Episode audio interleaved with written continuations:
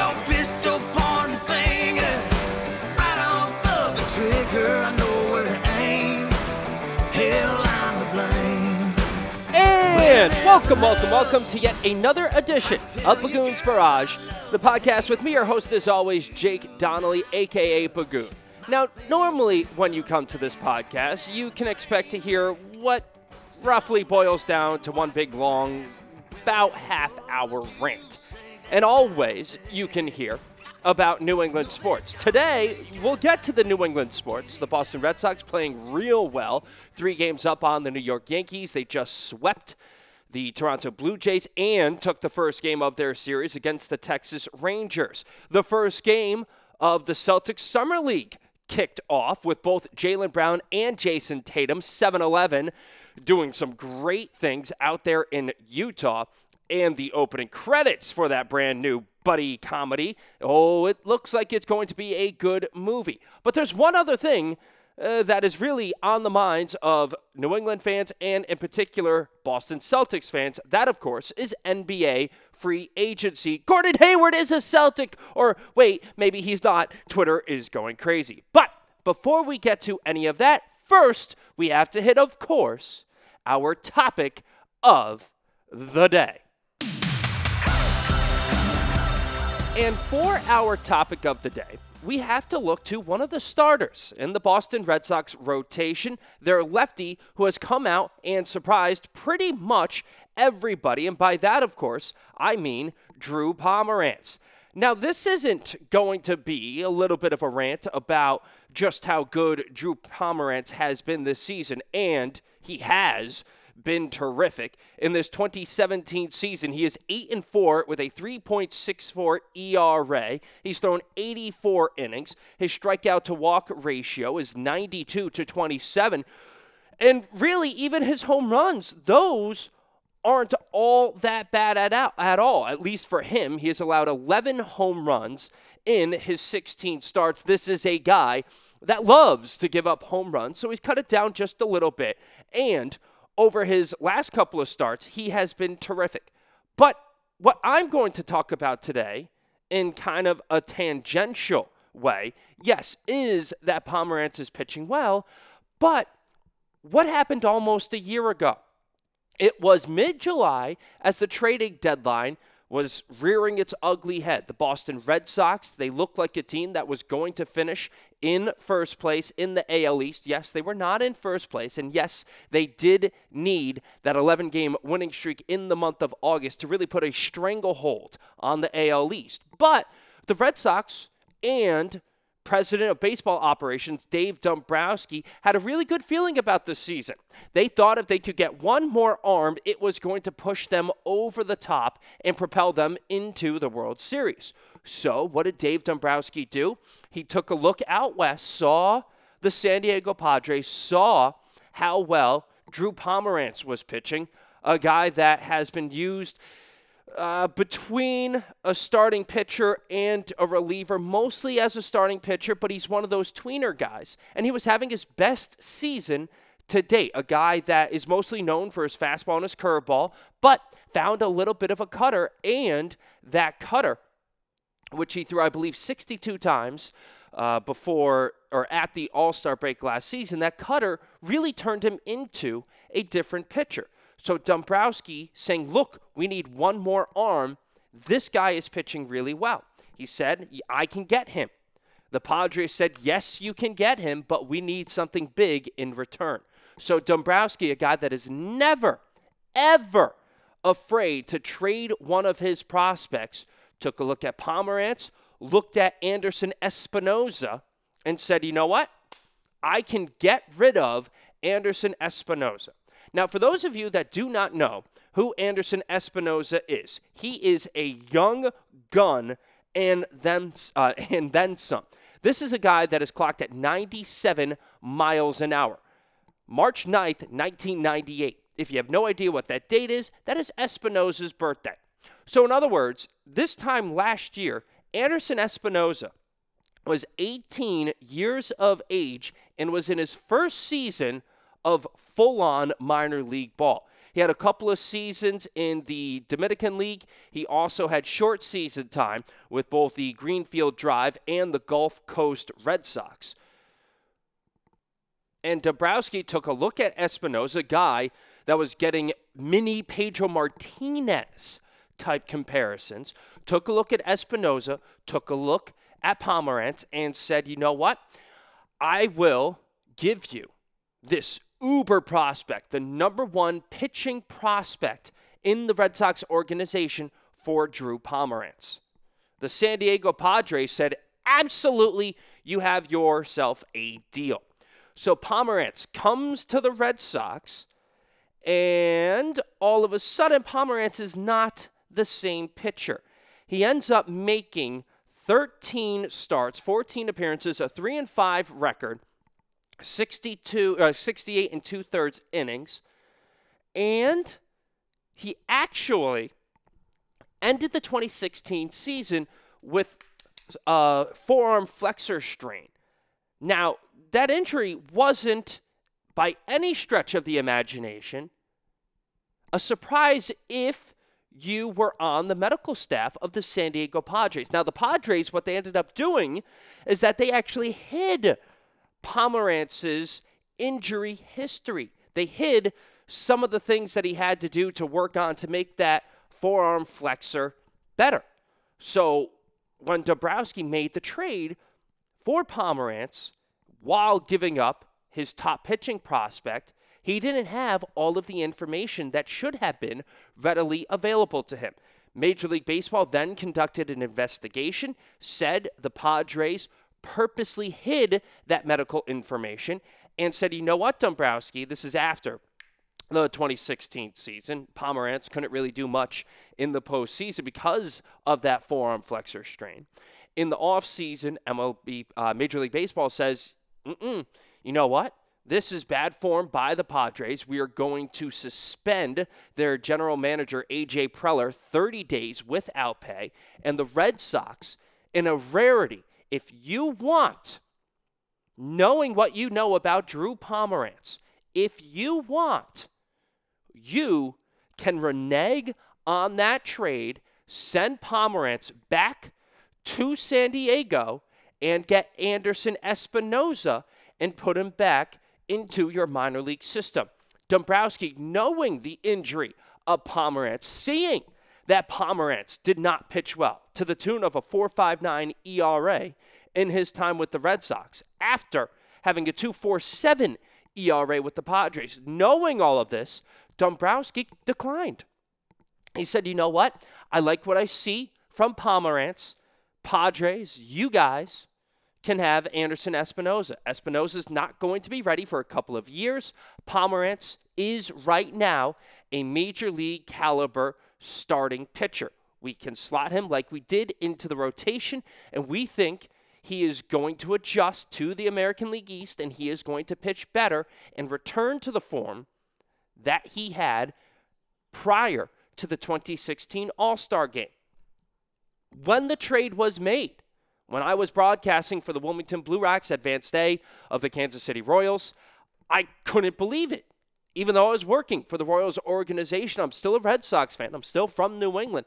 I could not believe it at all that Dombrowski made the trade. How are you giving up Espinoza? Off season comes. Major League Baseball gives Dombrowski a chance to pretty much erase that trade. Get in the DeLorean, time travel, go back six months earlier, and say, we never made that trade. Dombrowski says, you know what? No, I like Pomeranz. Have fun with Espinoza. So after the 2016 season, it was clear to anybody that the Red Sox were on the wrong end of that trade. Here, you got a guy, Pomeranz, who couldn't do anything in the postseason because of a forearm flexor strain. And you gave away your top pitching prospect a guy who threw both levels through 108 and one thirds innings. Make that, excuse me, Espinoza, as I was looking at his fielding. But Espinoza he threw 108 and one thirds innings pitched, struck out 100, and walked 35. Those are really good numbers, especially for a guy that was only 18 years of age. Now, though, we're about halfway through the 2017 season, and after it looked like the Red Sox were the clear losers at the end of 2016, halfway through 2017, it looks like the Red Sox are definitely the winners of that trade. I mentioned Pomeranz's stats so far this year 8 and 4 in 84 innings, 16 starts, 16 appearances. He has allowed one hit per inning, 84 hits, but just 38 runs, a 3.64 ERA, 11 home runs, 92 strikeouts, and just 27 walks. Not only that, but it's how Pomeranz has pitched as of late that is really, and I mean really, turning heads. Pomeranz this season has allowed two or fewer runs in 13 of his 16 starts. Now, yes, if you look at the innings pitched, that doesn't quite make sense. Some of those numbers have been helped out because he was pulled from games incredibly early because Pomeranz has a wicked problem in terms of pitch counts. But as of extremely late, the most recent pitching lines for Pomeranz, he looks like the guy that the Red Sox and the Padres saw back in 2016, which was an all star caliber pitcher. In his last eight starts, Pomeranz is 5 and 1 and has completed six innings in five of those eight outings.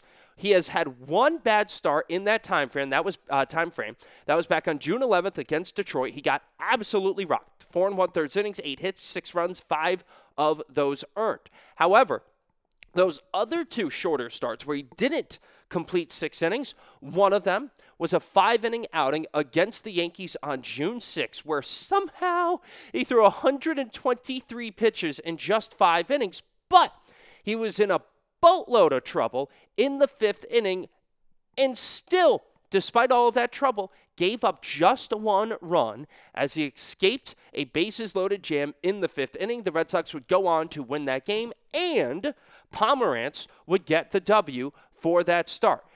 The other five inning start. And this is the thing that has really surprised me the most, and the thing that has me totally on the Pomeranz bandwagon. In that other start, where he did not go at least six innings, the only other start in the last eight starts, he completed five innings after two significant rain delays. There was a significant delay to start the game, and then there was a delay of, I believe, 93 minutes in the game. And even after a delay of more than an hour, Pomeranz came back out and still threw and completed five innings. When a guy does something like that, he's not just throwing for himself, he is putting his team on his back because he knows if he can't go back out there, the bullpen is going to be absolutely massacred. Those are the type of games that you don't just lose the game, you lose the series because now the manager is scrambling and trying to find a way to pull together in a three game series. The manager is trying to pull together a way to get 15 to 20 minute innings out of his bullpen. But Pomeranz decided, no, I got you guys. Despite this long delay, I'm going to go back out there and I'm going to give you five innings. I don't care. Make me sit for more than an hour. I will go back out there if this game is tight.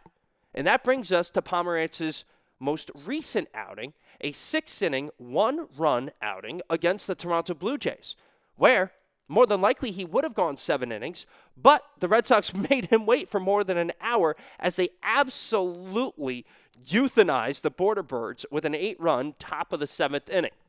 At which point, the Red Sox were up 15 to 1, and you don't need Drew Pomeranz, your starter, to go back out there and maybe hurt himself. You saw him do it in the previous outing, sit for an hour, come back out, and pitch well. That was a tight game. This time, you don't need it. So Pomeranz has been absolutely terrific this season, and he's making Dave Dombrowski look like a genius, especially when you look at the other side of that trade equation. So, on one hand, you have Drew Pomeranz, who many people, including yours truly, did not want on the Red Sox roster, did not want in the Red Sox rotation because the Red Sox gave up their top pitching prospect. Not only that, but in the same offseason where Dave Dombrowski could have brought back Anderson Espinoza, he said, No, I don't want my top pitching prospect. Not only that, I'm going to give away Yoan Moncada and Michael Kopech. So I'm going to give away one of the best prospects in all of baseball in Yoan Moncada, and I'm going to give away my next best pitching prospect. So he gives away not one, but two of his top pitching prospects. Now, I'm not nearly as big of a fan of Michael Kopech as everybody else is. Mm, maybe he threw 105 miles an hour last season against the Wilmington Blue Rocks, a game in which I was actually broadcasting, and at no point that night, after I went in to the clubhouse and after I conducted multiple interviews with both players and the manager of the Wilmington Blue Rocks, did I hear from anybody about Michael Kopech throwing 105 miles an hour. The guy can bring absolute heat. That I can assure you. But he's also a head case. Same guy who punched a teammate broke his hand. Punched him with his right hand, his throwing hand. Has a huge hook, has a great, great fastball, and a really good changeup. He's got all the stuff, but I'm always afraid of those pitchers that might not be there mentally. So we go back to the other part of the equation in the trade. 2017, Drew Pomeranz looking good. Dave Dombrowski gets rid of not just Anderson Espinoza, but also Michael Kopech. But what about that Anderson Espinoza guy? Well, in 2017, in the minor leagues, he has thrown exactly zero pitches. The guy who was the number 21 prospect in all of baseball has not thrown a single pitch this season in the San Diego Padres organization. Now, as I mentioned, Espinoza had a 4.49 ERA throughout both the Red Sox and Padres systems last season. A 4.38 with the Greenville uh, Greenville Drive and a 4.73 with the Fort Wayne Tin Caps. Okay, he's good. He is really good, but he is not the biggest guy in the world. He is through and through a really good Pedro Martinez comparison. Six foot, 160 pounds. He is 19 years of age this season.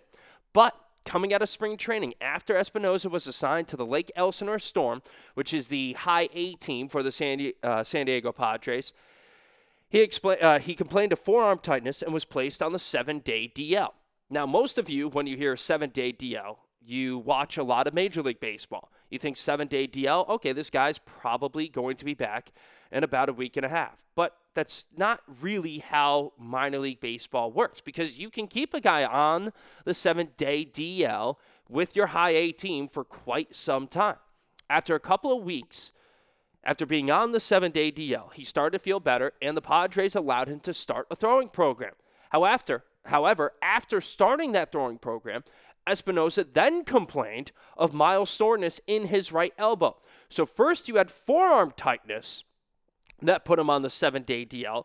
He rested. Then he started a throwing program. Then he complained of mild soreness in his right elbow and was shut down by the Padres. Now, the Padres conducted an MRI with Espinoza, and apparently the MRI revealed nothing, and the San Diego Padres claimed to have a handle on this thing. According to Padres farm director Sam Geaney, we think we feel pretty confident in what it is, referring to Espinoza's arm issues. We've done some studies and imaging. I think we feel good about the path going forward. There's nothing glaring, nothing that's going to, uh, to necessitate any drastic measures. I think we've just decided with how he was feeling that we'd go a little slower with him. Now, if you heard of a high velocity pitcher with forearm tightness, you'd be a little worried, right? I know I would. If you heard of a high velocity pitcher with mild soreness in his right elbow, pretty sure you'd be an intelligent uh, purveyor of injuries to think maybe this is something troubling. Because that's kind of where my head was going with this. If you then heard an organization with a sordid history of hiding injuries come out and essentially say, and do the Frank Drebin, No need to worry. Nothing to see here. Wouldn't you be a fool to think that that pitcher is in anything but trouble? If you had the Padres, who have a history of hiding injuries, come out after a pitcher complained of both forearm soreness and right elbow soreness, if that organization came out and went, folks, please disperse, nothing to see here. Do I have it? I think I have this, right? Frank Drebin, hold on one second. Maybe I can actually produce a podcast that is worthy. Yes, here we go. Frank Drebin in front of the fireworks factory.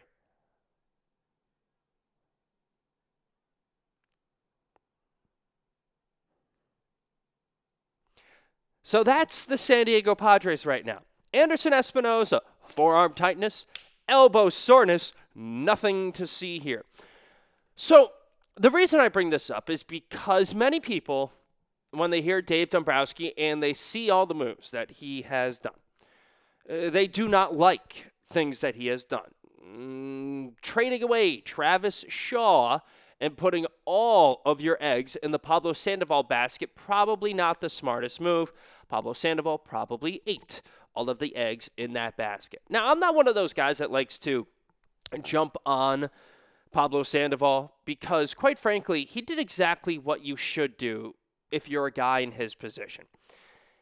He admitted what he did was wrong. He said, Look, I got the big contract, I got complacent, and I got even fatter than I was. So this offseason, he showed up in terrific shape. He won the Red Sox their first game by beating out a double play ball, a ball that he would not have beat out last season if not for the fact that he got himself in good shape. The problem is, Pablo Sandoval just might not be that good any longer. He was never really a world beater except for in the postseason, right? So if you want to rag on Dave Dombrowski for his Pablo Sandoval Travis Shaw move or the Tyler Thornburg move, absolutely be my guest because you would be right. But you have to remember that he's also made some other moves, right? Trading Drew Pomeranz for Anderson Espinoza right now, that looks pretty good. Tzu-Wei Lin. They bring Tzu-Wei Lin. Who is Sue, uh, Tzu-Wei Lin? I'm a minor league baseball broadcaster. I have never heard of Tzu-Wei Lin. And Tzu-Wei Lin is doing a terrific job. Deven Marrero, he's adjusted at the plate. All of a sudden, the guy that can't hit anything is hitting things while playing a terrific utility infield position, mostly at third base. All right. So we get all of that, right? That's our topic of the day. Just take it a little bit easier on Dave Dombrowski. Now we move on to the Boston Red Sox, and in particular, Dustin Pedroia. The Red Sox escape Toronto and the Great White North. By the way, I said it on Twitter, but happy Canada Day, all you Canadians celebrating their 150th country birthday. We here, July 4th today, America. Happy birthday, America. But Dustin Pedroia, the devil dog that he is.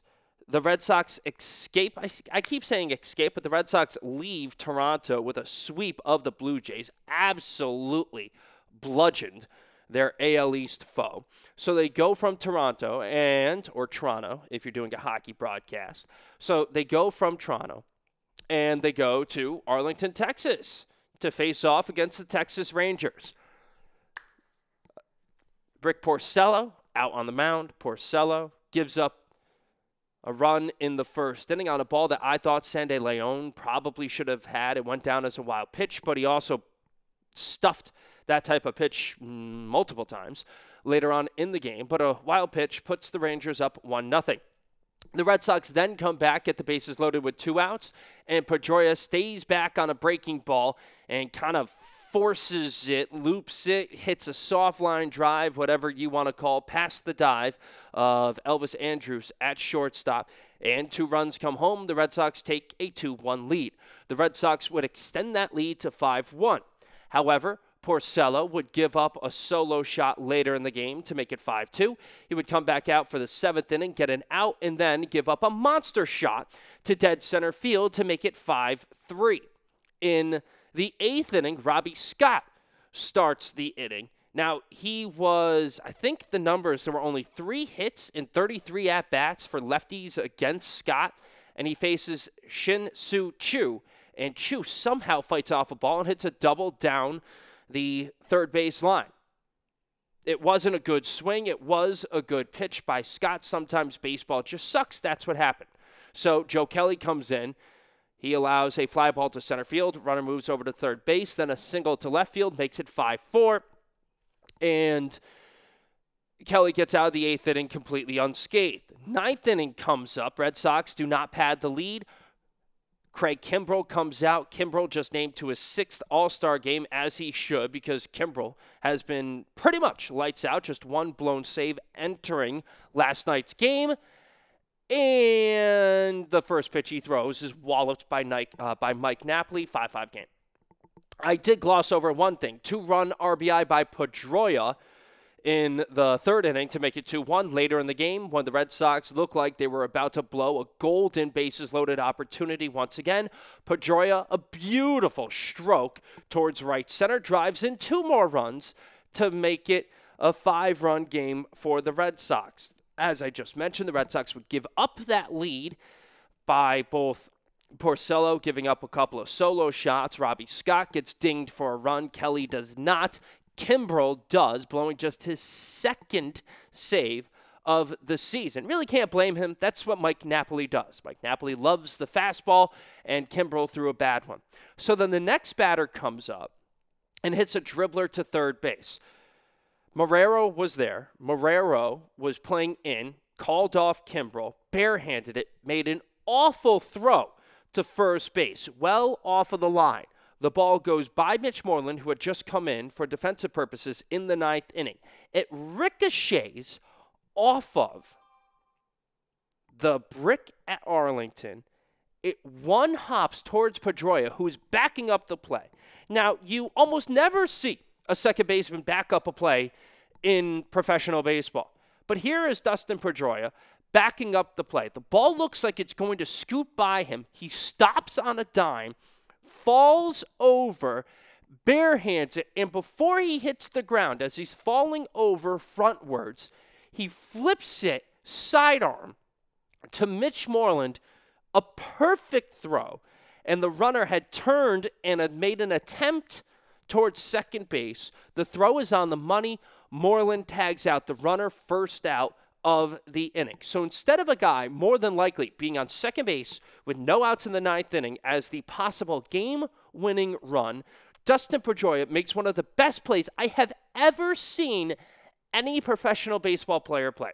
If you have not seen this play, you absolutely have to go to MajorLeagueBaseball.com and look at it. it. There's really no good way to describe it. It's one of the best plays I have ever seen. The Red Sox would score two runs two innings later, win 7 5 in 11 innings. Now, while the Red Sox are playing real well, three games up on the New York Yankees, who are in second place, we got our first glimpse of the Boston Celtics draft picks. We got to see Semi Ojeleye.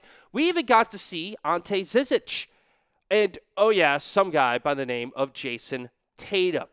So the Reds make that the Celtics. You got to see their number three pick. You got to see all of their second round picks. I was most excited to see Semi Ojeleye because I watched him dominate UConn when he was with uh, Southern uh, Methodist, SMU and he was just so so good. But the Celtics, they not only had Zizic, they not only had Ojeleye, they had Tatum, the first pick for the Celtics, third overall in the most recent draft, and they had Jaylen Brown, who, if you don't remember, was also the third overall pick in last year's draft. Just because Tatum, I make that excuse me, just because Jaylen Brown played last year. People forget that this guy is young. He can't legally drink. So you have two of the youngest guys, and it looks like they're hitting it off. If you look at Twitter, if you look at Instagram, people are posting uh, videos of the two of them going at it one on one in practice and more importantly, after practice. So they're putting in the work. But finally, we got to see them play together in a game like scenario. What did we get to see? A combined 50 points from Jaylen and Jayson. Old 7 11, 7 for Jaylen Brown, 11 for Jayson Tatum. Holy goodness. I'm feeling pretty confident about what the Boston Celtics can bring to the table in the upcoming season. Most importantly, it was also a way to look at not just Jayson Tatum, the guy that the Celtics did select, but also Markelle Fultz, the guy that the Celtics passed over specifically to pick up Tatum and pick up another pick. Fultz, he looks pretty good. You have to give him some credit. There are some glaring issues in his game, but if you looked at that game last night, the best player on the court by far was Jaylen Brown. The second best player on the court by far was Jayson Tatum. Played some really good defense and pulled a mini Paul Pierce, the clogged toilet offense where he tells everybody to go away. It was 88 87. The Celtics down by a point. And what does Tatum do? He gets to the spot he wants, a little bit behind the left elbow, the right handed shooter, knocks down the jumper, gives the Celtics an, a, uh, and, that's easy for me to say, an 89 to 88 lead.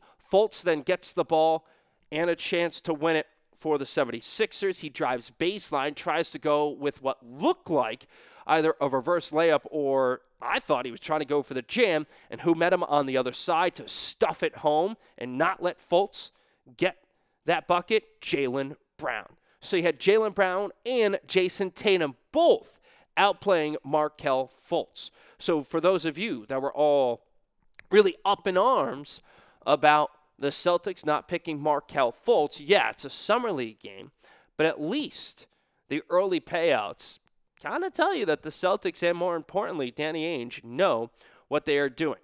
All right, so we're going to make this about a 40 minute episode. But here's the thing with all of the goodness that is going on right now, Dave Dombrowski looks like he is winning the Drew Pomeranz and Anderson Espinoza trade.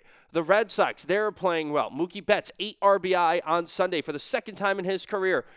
Dustin Pedroia, 4 RBI in a 7 5 win for the Red Sox, including three spectacular defensive plays. He did his routine dive to the left smother play and throw from his hip. And then next play, he made a sprinting over the shoulder catch and made it look like the easiest thing in the world. So you have the Red Sox winning every facet right now. You have the Celtics, it looks like they're doing everything, but here it is. It's almost four o'clock on the East Coast right now. At 2:30, Chris Haynes on Twitter came out and said Gordon Hayward is going to sign with the Boston Celtics. Boom! Yes! The great whale that the Celtics wanted this off season, more so than Paul George, because again, you had to trade for Paul George. This was a free agent last off season. The Celtics wanted Kevin Durant, didn't get him. They wanted Al Horford, did get him. This off season, in terms of free agents, the Boston Celtics want Gordon Hayward. And it looks like the Boston Celtics are going to get Gordon Hayward. Chris Haynes comes out, he says, Oh, Gordon Hayward's going to sign with the Boston Celtics. Uh, and then the rest of Twitter comes out and says, I agree. My sources say that Gordon Hayward is going to sign with the Boston Celtics. But then, uh oh, spaghetti Gordon Hayward's agent says, We have not made a decision yet. Not only that, Celtics come out and say, We have not been told of Gordon Hayward's intent. This is one of the weirdest things, and why it is not good to be in your own little journosphere because Twitter is its own little world. And once Chris Haynes tweeted out Gordon Hayward going to the Celtics, other people went to Haynes and said, May I say that? He, of course, said yes. So now you have somebody using Haynes as the source in order to substantiate the claim. And what that ended up doing is that it's its own vicious cycle of using the same source. So, for about 45 minutes, Twitter was all a buzz because, according to Chris Haynes, and then everybody else connected to Chris Haynes, who asked Chris Haynes to use his report, Gordon Hayward was absolutely going to the Celtics. 45 minutes later, though, and Gordon Hayward's camp said, no, no, no, no, no, that's not the case. And as of 17 minutes ago, which would make that pretty much uh, 340 on the dot, which is 70 minutes after the initial report, ESPN, sources, Hayward to Celts, agent, no call yet. So, in other words,